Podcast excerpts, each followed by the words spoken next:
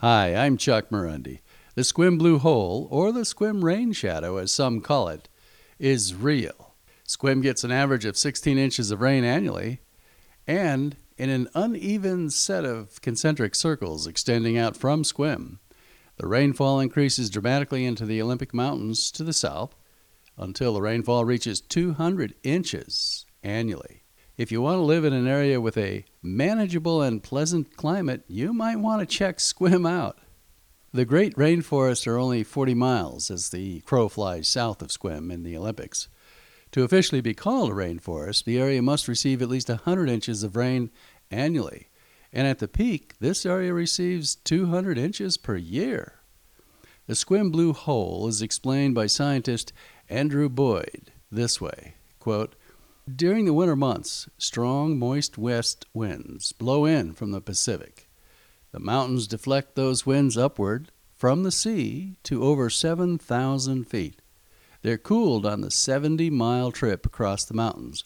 Almost all the water they contain condenses out in the form of snow or rain.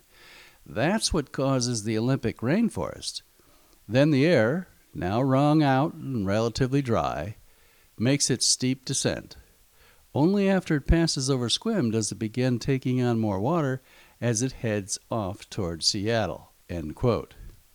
Now you know how the Sequim Blue Hole is created. As you leave Sequim or as you drive out away from Sequim, the rainfall does increase dramatically depending on the direction.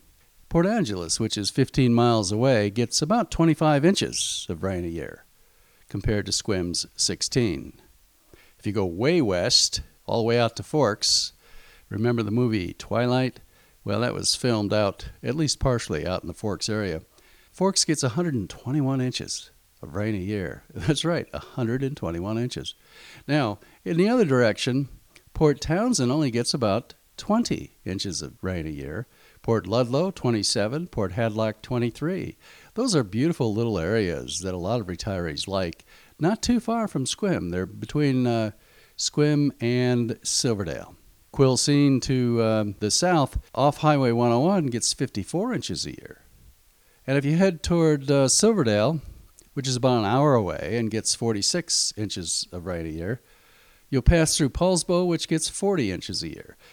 Go all the way to Tacoma, and you're at 39 inches a year, and Seattle gets 44 inches. So, Sequim is definitely in a blue hole, and it's absolutely wonderful. Those of us who live here, well, let's just say we don't ever plan on leaving.